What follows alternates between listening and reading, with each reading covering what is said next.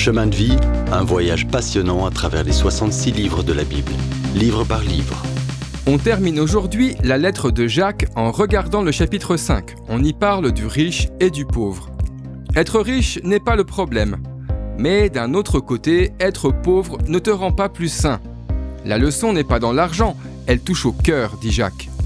Dans le monde romain de l'époque de Jacques, au premier siècle de notre ère, il n'y avait pas de classe moyenne. Il n'y avait que les sales riches et les sales pauvres.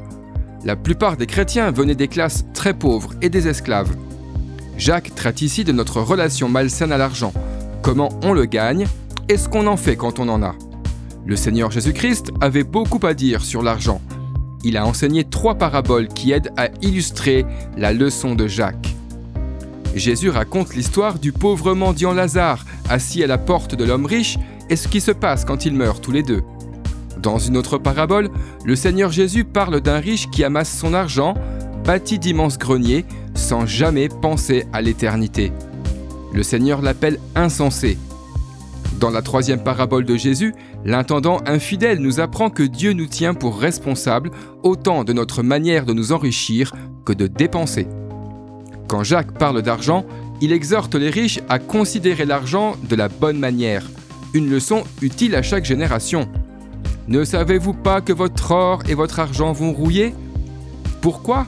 Parce que nous aussi, nous allons rouiller. La mort sépare le riche de son argent. Dieu nous donne des biens pour en disposer, pas pour les accumuler. Toute l'Écriture enseigne qu'on devrait vivre en tenant compte du retour de Christ. Jacques nous dit de régler nos affaires avant qu'il revienne, sinon lui le fera. Ensuite, Jacques dit que notre vie de prière avec Dieu devrait être passionnée et enthousiaste. Jacques était un grand homme de prière, surnommé même Vieux genou de chameau. Que faites-vous quand parmi vous quelqu'un est malade? Toujours concret, Jacques dit apportez un médicament, puis demandez aux gens de prier. La prière de la foi sauvera le malade et le Seigneur le relèvera. Et s'il a péché, il lui sera pardonné.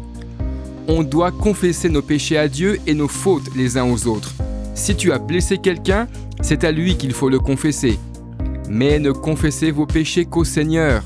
L'homme ne peut pas pardonner les péchés, pas plus qu'un membre du clergé ne peut les pardonner. Seul Dieu peut le faire. Mais la prière d'une personne vivant droitement devant Dieu est puissante. Un autre grand homme de prière, Élie, n'était pas un super-héros, il était comme nous, mais il priait avec passion et Dieu lui répondait. Et pour conclure, Jacques a cette pensée. Il demande à ses lecteurs s'ils connaissent des gens qui ne sont pas encore venus à la vérité.